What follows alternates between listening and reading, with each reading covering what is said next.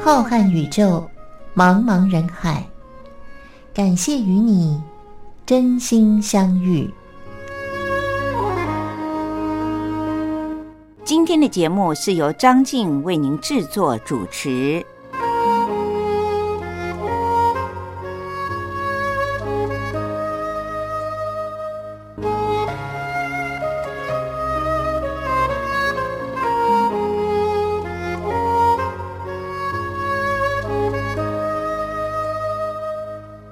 各位听众朋友，大家好，我是张静，很开心又可以在星期天晚上零点十分，光华电台所播出的《真心相遇》节目当中，陪伴着各位听众朋友们度过这个美好的夜晚了。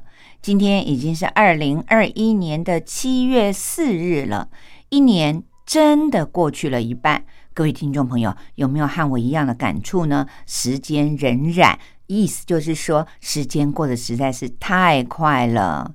今年就这样的过去了一半，但是呢，天气越来越好。不知道各位听众朋友，您那儿是不是也是一样呢？我们其实纬度没有相差多少，而且又是在同一个时区，时间的时，也就是说，我们彼此的时间呢是没有时差的，因此。虽然台湾是宝岛，一年四季都不会有太冷或者是下雪的日子，但是呢，夏天的脚步只不过是快与慢而已。像台湾现在已经很炎热了，我想住在对岸的朋友，有些地区可能才刚刚的开始迈入夏天吧。今天张静在真心相遇的节目当中，除了和各位听众朋友们闲话家常之外，想要为各位听众朋友们点播的歌曲，都是来自于一位台湾的女歌手，那就是李翊君。为什么会想到了李翊君呢？因为她在今年的上半年就在全台湾各地办了大型的演唱会。虽然李翊君现在还算是。比较年轻的熟女，但是因为她十六岁就出道了，所以算一算也唱了好几十年了。为了要纪念这么长久的歌唱生涯，而且又因为疫情，她没有办法到别的国家去表演，因此她特别的筹备了很久，在今年。他曾经唱红的歌曲那么的多，他就特别的准备了一下，然后在全台湾各地巡回的举行大型的演唱会，也受到了台湾朋友们的热烈的拥护。每一场演唱会的票都是卖光光的。我因为和李翊君的年纪相仿，所以学生时代可以说是听着他的歌和他一起成长的。他唱过的歌曲非常非常的多，但是他本人说他并不是在歌唱生涯当中，但是他本人说他并不是在歌坛一炮而红的。他十六岁出道的时候呢，虽然灌了第一张唱片，也唱了一首歌，结果。歌红了，他人却没有那么红，大家并不知道李翊君这个名号。今天呢，在节目的一开始，我就为大家先点播这首李翊君每一次演唱会都一定会唱到的主打歌，叫做《雨蝶》。雨是下雨的雨，蝴蝶的蝶。今天就先为各位送上这首歌，待会儿。我们在闲聊之余，再来聊聊李翊君他的歌牙生活。现在就一起欣赏《雨蝶》。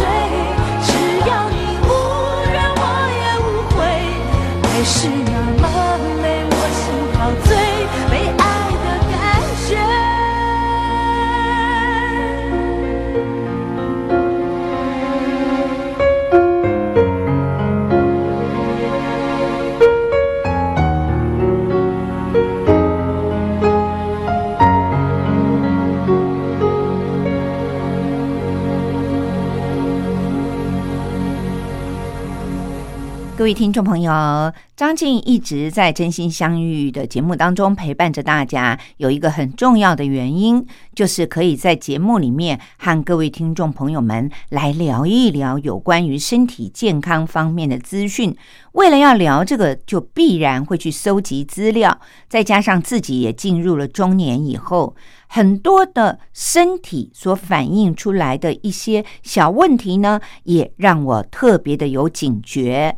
我相信呢，所有和像我一样迈入了中年或者是已经老年的朋友们，大家都会面临相同的问题。像今天的节目当中，我就要和各位听众朋友们来闲话家常，因为这些年为了要照顾车祸受伤的母亲，再加上呢自己又有一些个人家庭里面需要忙碌的事情，因为我并没有和娘家的妈妈住在一起。只是住得很近，又要比往返奔波的一些嫁出去的女儿来的幸运的多了。由于独居的母亲，她在父亲过世之后呢，养了一只狗，就这样的经过了漫长的岁月，不知不觉当中，这只狗就已经十六岁了，也是一只老狗了。那么我娘家的妈妈车祸之后，又没有办法有专人来照顾，当然狗也就被我这个喜欢动物的人呢给收养了。所以除了忙妈妈、忙自己的家庭，还要照顾两只狗，自己是没有感觉到有什么不一样，只是觉得每天都好忙哦，被时间追着跑。但是身边的朋友呢，只要看到我就说：“哎，你好像越来越瘦了。”我一直都没有量体重，所以也不知道自己到底是胖还是瘦。讲的人越来越多了，时间又到了我今年要做健康检查的时候。那么平常不量体重的人，健康检查第一关就是身高体重，还有我经常在节目当中和大家聊到的 BMI 值。结果一量之下，发现自己的体重竟然掉了好几公斤。医生也警告我说，即便很仔细的，最后的结果都还没有出来，看起来呢我是健康的，但是我这样的 BMI 值连十八都不到。各位听众朋友，您还记得张静告诉您 BMI 值怎么算吗？就是用您的体重的公斤数去除以身高的平方米。比如说，您是一位体重七十公斤、身高一点七米的人，那就是用七十除以一点七，再除以一点七，也就是身高的平方。得出来的那个数字呢，就是您的 BMI 值。我曾经在节目里面和各位听众朋友聊过很多次。现在的世界卫生组织认为，BMI 值如果在十八到二十二之间，那么恭喜您，您应该是身体很健康，不会有什么严重的立即性的疾病的。因为体重在这些年。被证实和我们很多的慢性疾病是有着密切关联的。但是呢，张静这身高体重一量之下，这个自动的身高体重机呢，就出来了一个数字，我竟然连十八都没有。因此，医生告诉我说：“先不要管你最后健康检查的详细资料如何，你这个体重呢就过不去了。你应该要再胖两公斤，那么你就是十八，也就是最标准的身材和体重了。”这也让我警觉到了，为什么我的体重越来越少呢？有些人忙碌并不会造成体重变少啊，而且可能想要减重的人还会说，体重少不是两全其美，非常的开心吗？但是因为我自己做节目，还捞过很多的资料，再加上健康检查的医生的加医科的警告，我知道。到了中年以后，如果体重一直掉，身体里面的肌肉越来越少，那么我首先女性面临到的第一个问题就是骨质疏松，而第二个问题就是现在所谓的肌少症，肌肉的肌多少的少，肌少症的后续影响可就多了。那么，我除了要努力的增重之外，也要懂得如何的让自己的身体能够长出肌肉。因此，这段时间呢，我都有到加医科去特别的请教医生，也有到健身房里面去请教专业的教练。因为如果您误以为拼命的吃，体重增加了，您的肌肉就增加了，那可是大错特错了。因为长出来的很可能都是脂肪，看起来呢，您的体重增加了，BMI 值也提高了，可是您肌少症这个问题呢，却是逃不掉。那么专业的加医科和教练告诉我说，长期的运动是一件好事，可是要懂得。怎么吃才能够让自己长出肌肉来？那就是少吃淀粉和糖类，而要增加您的蛋白质的补充，尤其是在运动后的三十分钟，那真的是黄金时期。您可以选择喝一些牛奶。豆浆，吃一个白水煮蛋或者茶叶蛋，也或许是准备好的水煮鸡胸肉、炭烤鸡胸肉，这些呢都是富有很高的蛋白质的食物。在运动后的三十分钟内，身体正需要吸收热量的时候，您吸收进来的如果都是。高蛋白质的食物，那么您的身体就会长出肌肉来，而不是长出肥肉或者是脂肪了。各位听众朋友，原来在运动的前后还有这么大的学问。那医生说呢，因为我是属于体型比较瘦的人，所以在运动消耗热量之前，怕自己在运动的时候会血糖太低。可以吃一些淀粉类或者是糖类的东西，让自己有一种满足的感觉，同时也会让自己的血糖稍微的上升一点，这样在运动的时候就可以有耐力撑得比较久，而不会因为低血糖造成一些发抖啊，或者是虚弱而阻断了我的运动过程。各位听众朋友，我身边的一些好朋友们都笑我说，到了我们这个年纪呢，大家都想要减重，他们都觉得减重好困难哦，要减掉一公斤真不容易。但是没有想到，我呢却诉苦说，要增加一公斤还真不容易。不但要吃对了食物，让自己长出来的是肌肉，而不是肥肉，并且。医生也警告我说：“不要因为一忙碌就这一餐少吃一点，或者随便抓一些东西来垫垫肚子，就算一餐吃饱了，这样对身体健康是非常的不好的。”他说。体重掉了几公斤，绝对不是一天造成的。因为如果你是在短时间之内瞬间的掉了好几公斤的话，那可能是身体的器官真的有一些疾病发生。但是呢，像我是根本不量体重，在两年的时间之内掉了几公斤，再加上呢，我所有的验血、验尿的报告都算蛮正常的。所以，医生认为我最大的问题就是，当扛住压力的时候，就牺牲了自己的三餐；当忙碌的时候，也忽略了自己三餐的品质。所以，医生说要增重，你一定要把压力还有忙碌都放下来。到了吃饭的时间，就要好好的吃饱吃好。各位听众朋友，这给了我很大的警告，因为我刚才也提到了，妇女在中年以后，首先体重减轻，面临的就是过瘦，会造成妇女朋友的骨质疏松。我们知道骨质疏松很可怕，我在节目里面也谈过，稍微的一摔，不是骨折了，就是骨头碎了，这可怎么好呢？一个人不能够行动自如，生活品质一定会变差。另外呢，面临的就是肌少症。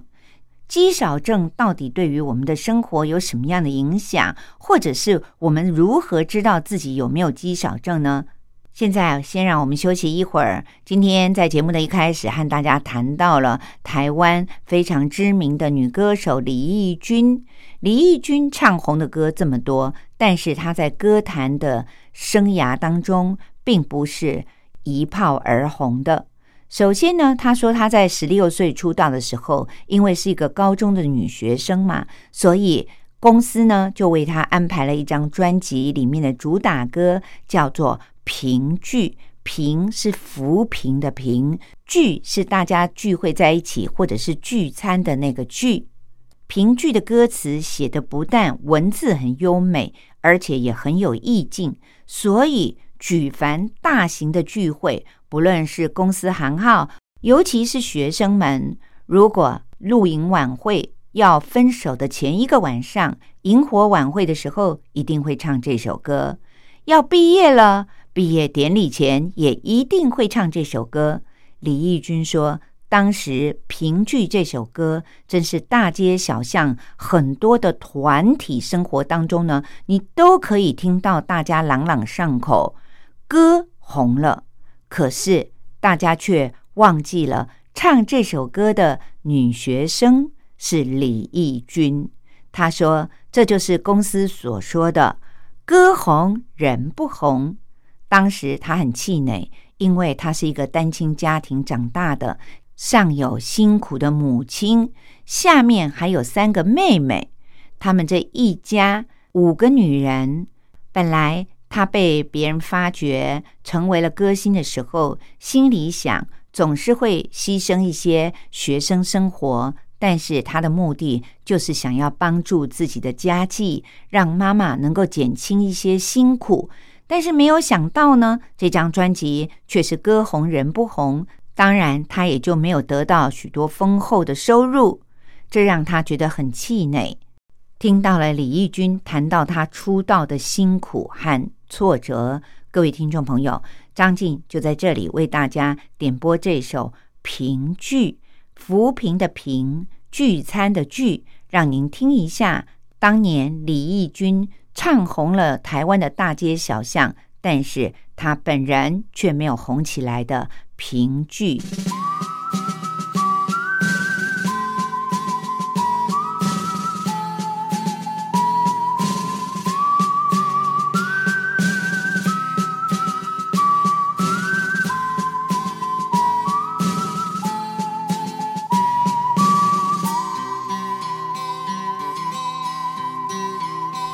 别管以后将如何结束，至少我们曾经相聚过。不必费心地彼此约束，更不需要言语的承诺。只要我们曾经拥有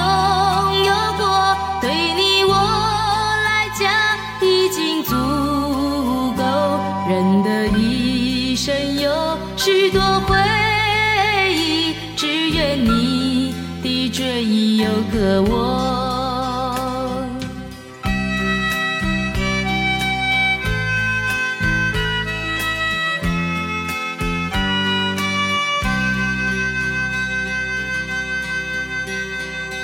别管以后将如何结束，至少我们曾经相聚过。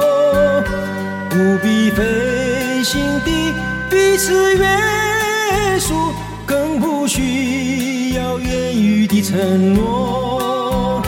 只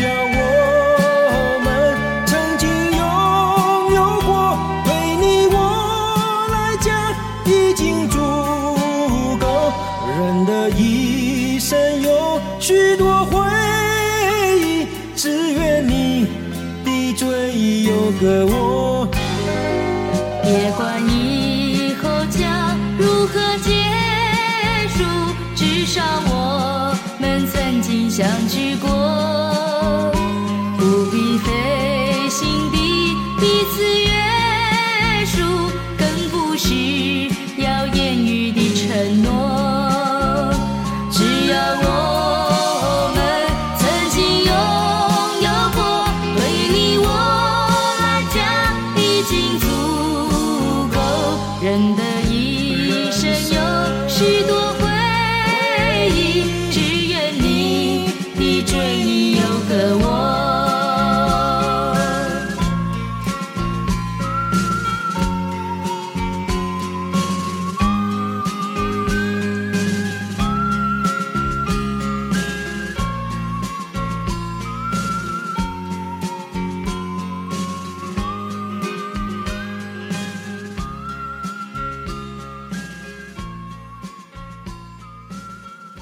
听众朋友，今天在节目当中呢，和大家聊到了我因为体重下降，所以加医科的医生给了我一些建议，也给我了警告。首先面临的很可能就是妇女朋友停经后都首先会面临。加医科的医生也给了我警告，首先会面临的就是妇女朋友们在中年以后都会面临的，就是体重过轻，很可能就会造成骨质疏松。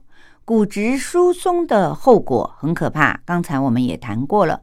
那么加医科的医生认为呢，第二个就是会罹患肌少症，肌是肌肉的肌，少是多少的少。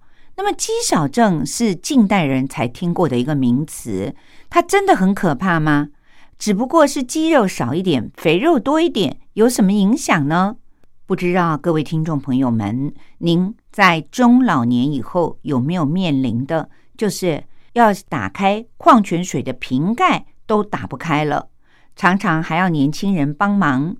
同时呢，大家都认为，因为年纪大了。所以我们经常听到中老年人咳嗽，常常呢被自己给呛到了。大家都说老了嘛，所以就经常会咳嗽、会呛到、会有痰，认为这是一个普通的现象。可是医生说那可不是哦，这就是因为你平常缺少了肌肉，而且没有进行所谓的肌力训练。肌肉的肌，力量的力，肌力训练可以改善我们的生活品质。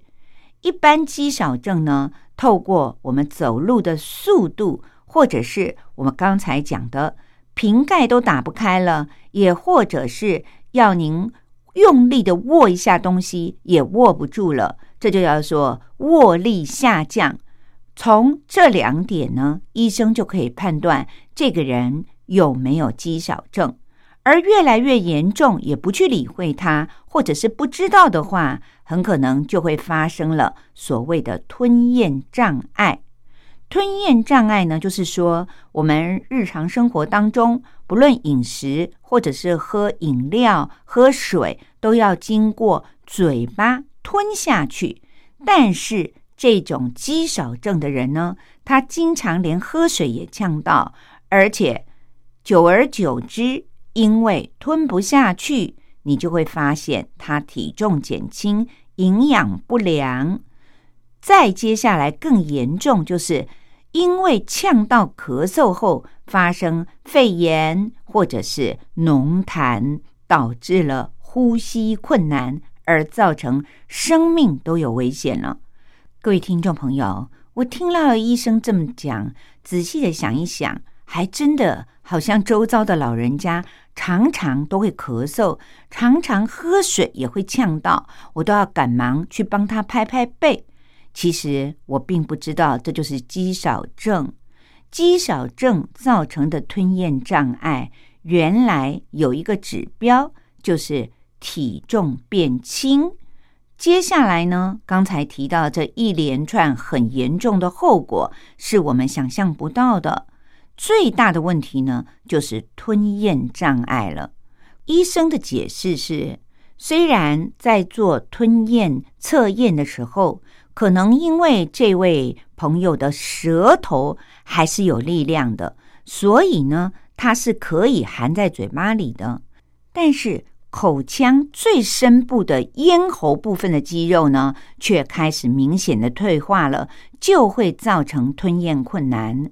那么很明显的一个就是测验他喝水的速度，您会发现他喝水的速度越来越变慢了。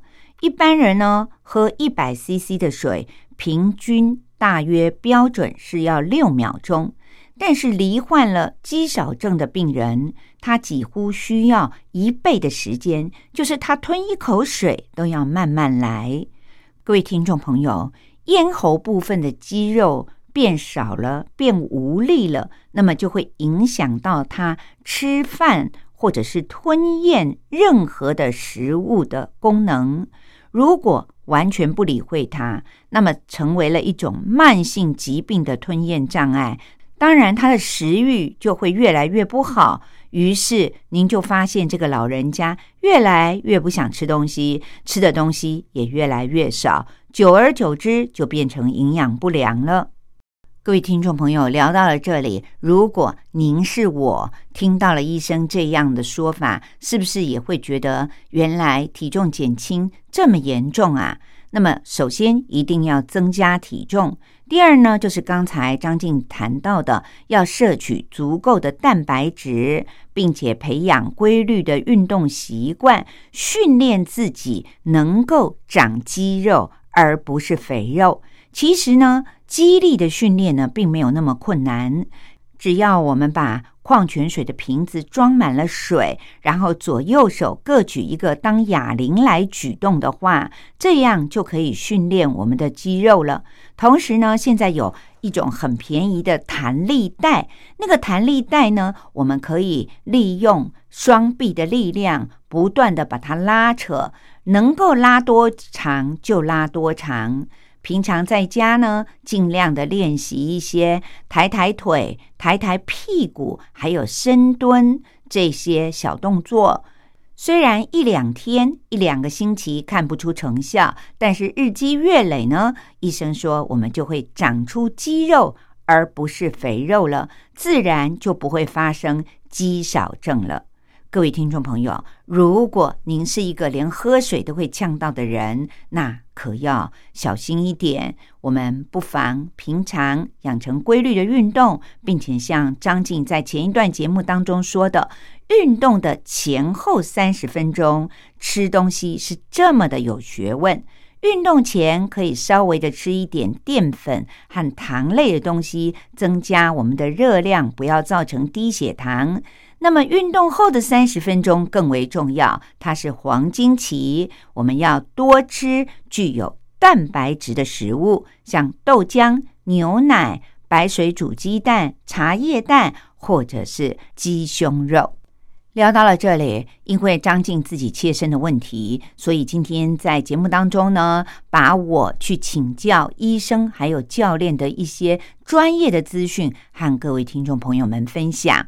年届中年，让我们大家一起来养肌肉，不要养肥肉喽！各位听众朋友，接下来又到了张静为您说历史故事的时间了，欢迎您继续的收听。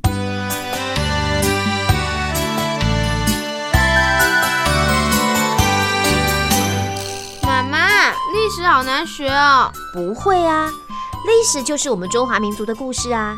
哎呀，你就把它当成故事来听，这不就有趣了吗？真的吗？听故事当然好玩啊，可是老师上课又不讲故事。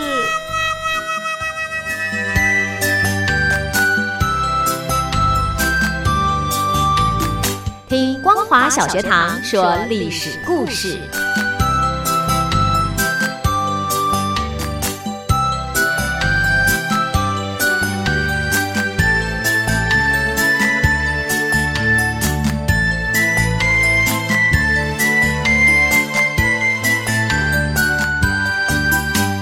各位听众朋友，又到了张静为您说历史故事的时间了。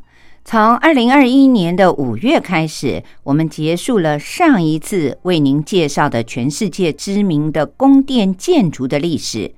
接下来，张静将要为您讲述的是刊载于台湾的传记文学上，选自于福建师范大学中文系的副教授陈宇先生所撰写的《美国头号中国通在中国》，讲的是谁呢？就是在全世界号称是研究中国最透彻的外国人费正清和他的朋友们。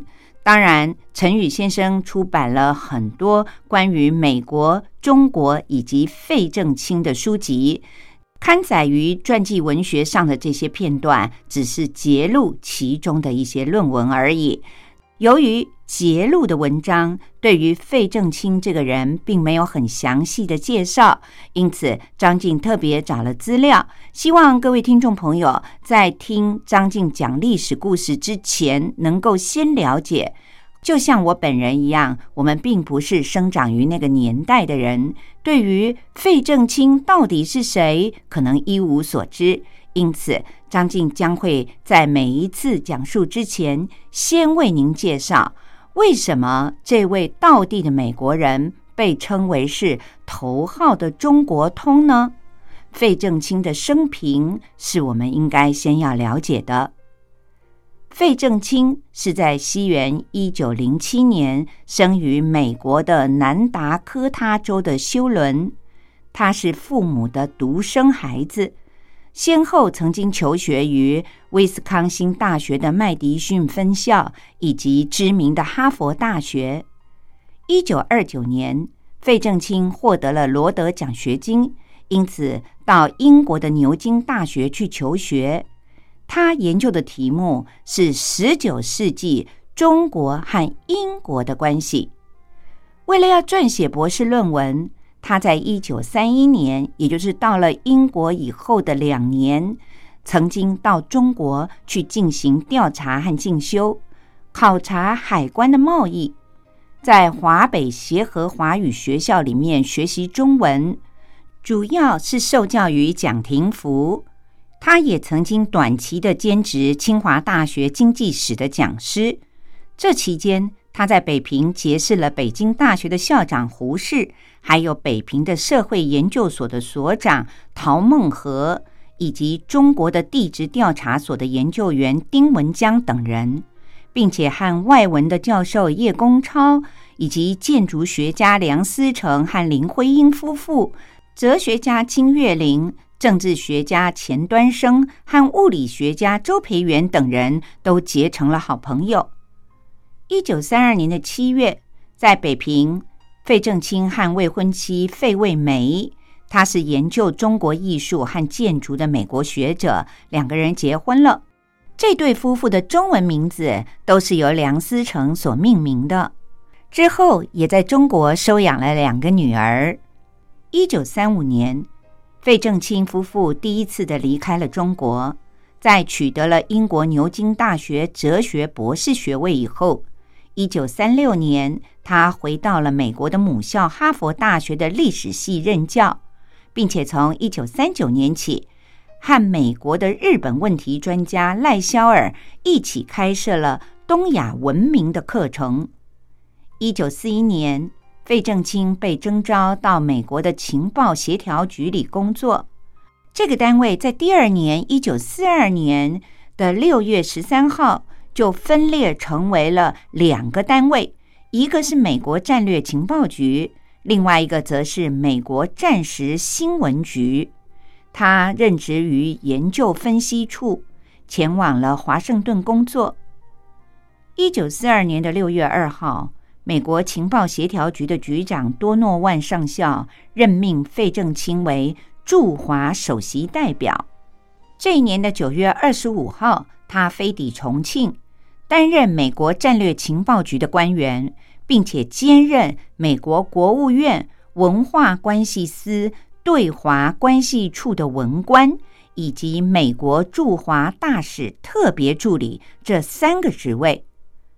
一九四五年的十月到一九四六年的七月，他再一次的来到了中国，担任美国新闻署驻华分署的主任。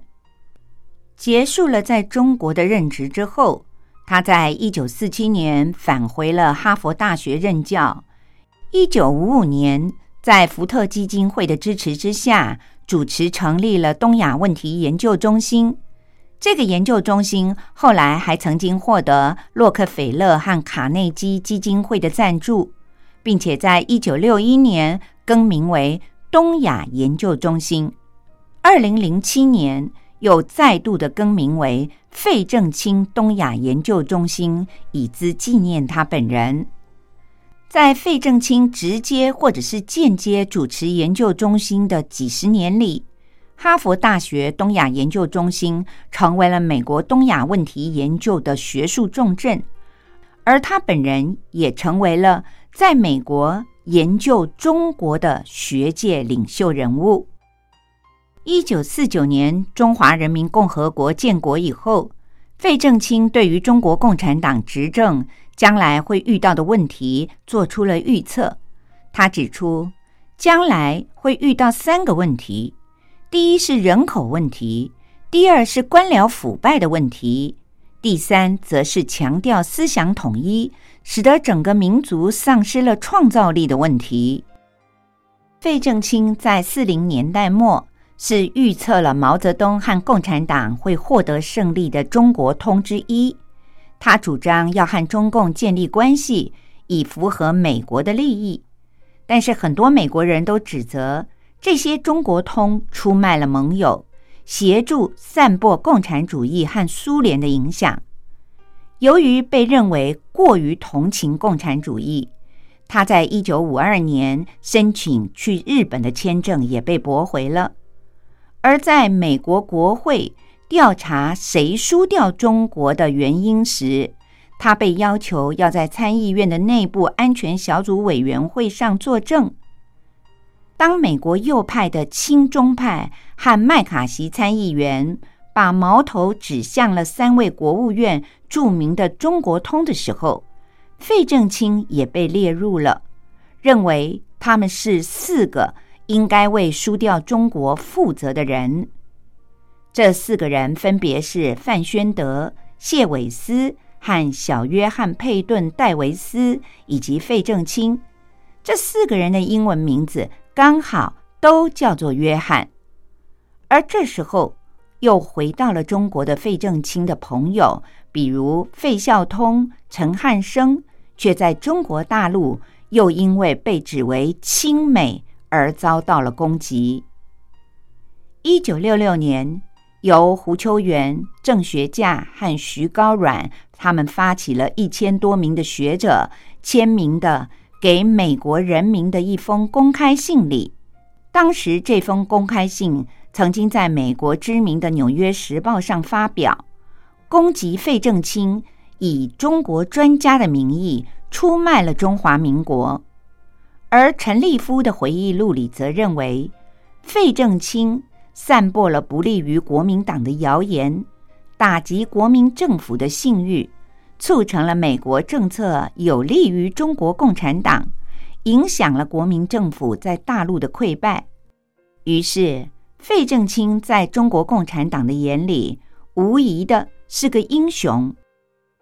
一九七二年，当美国和中国的关系改善以后，他曾经应周恩来的邀请，在一九四九年之后，第一次的又重新访问了中国。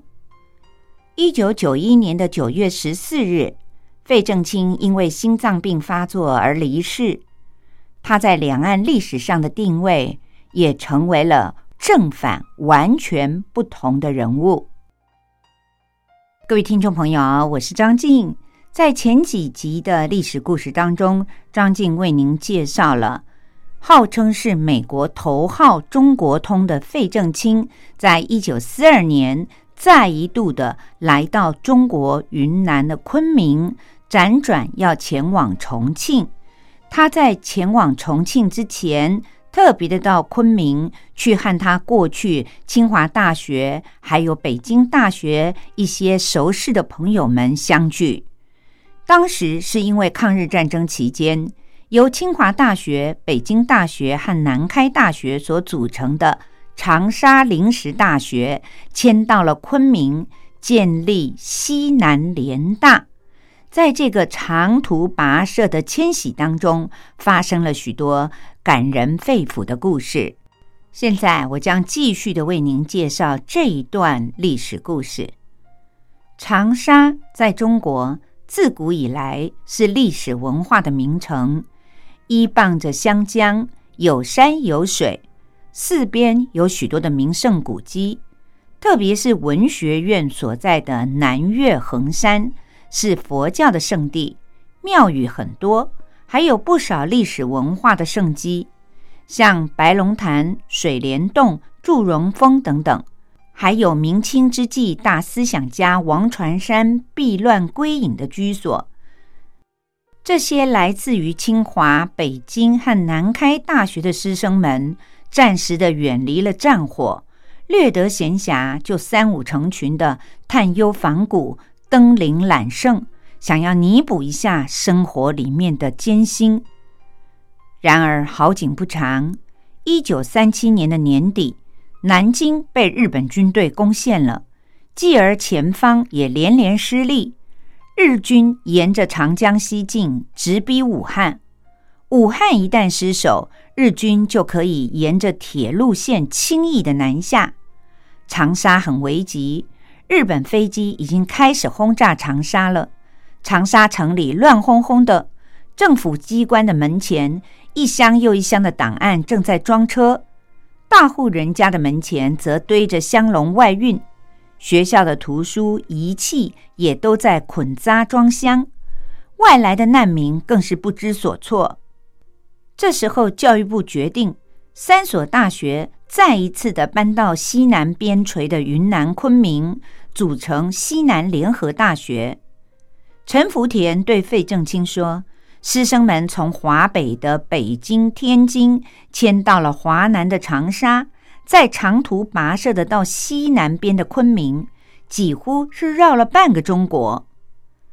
长沙到昆明大约有三千多公里，这当中还有很多的崇山峻岭、江河湖泊。”再加上战争时期的交通不时的被中断，行程很艰难。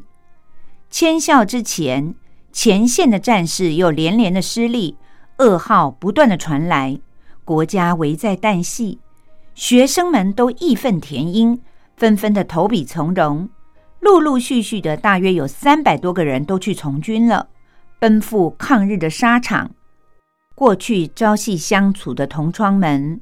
经历了一次又一次的依依惜别。按照学校的计划，还有一千多位的师生将会分水路和陆路两路到云南去，但是因为经费很紧张，每一位老师发给的路费补助费只有六十五元，学生则只有二十元。当时的物价飞涨，这些钱连买车票、船票都不够了。而且路上还有住和吃的问题，不足的部分都要自己去筹措。那些来自于沦陷区的学生们，早就已经断了家庭经济的支援，显得更为困难。云南地处中国西南边陲，东部和北部都是高山，西部和南部则和缅甸还有现在的越南是接壤的。气候又潮又湿又热，地方很闭塞，交通不便，怪事也特别的多。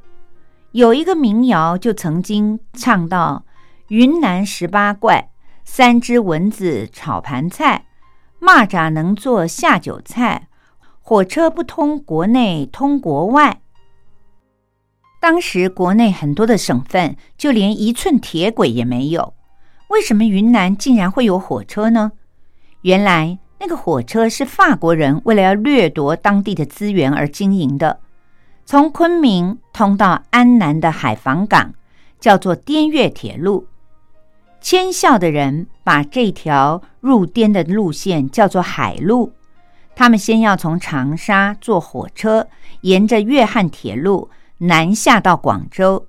再转香港，再坐船到海防港，然后接上了滇越铁路，进入云南到昆明。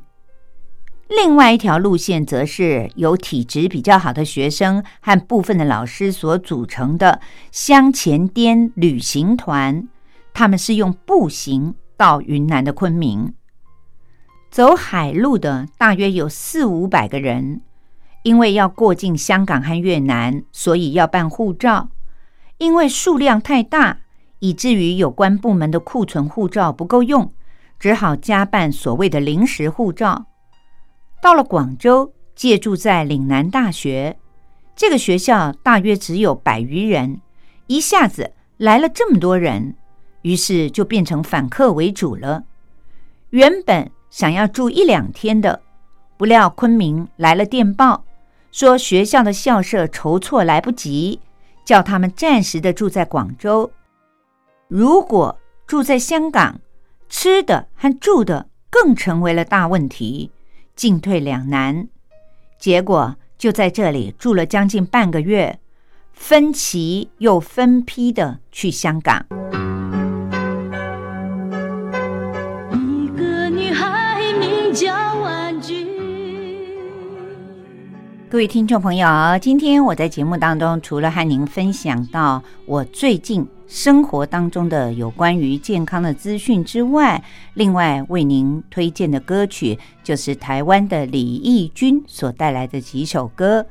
也许您对于李翊君是何许人并不熟悉，但是您在好几十年前一定看过一部由大陆的童星所演的琼瑶女士的连续剧，叫做《婉君》。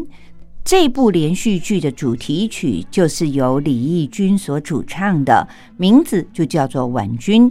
我在节目的最后呢，为您点播，希望能够唤起您当时的记忆。今天的节目就为您播送到这里，张静也要和各位听众朋友们说再见了，祝福大家身体健康，一切平安顺利。我们下星期再会喽，拜拜。千万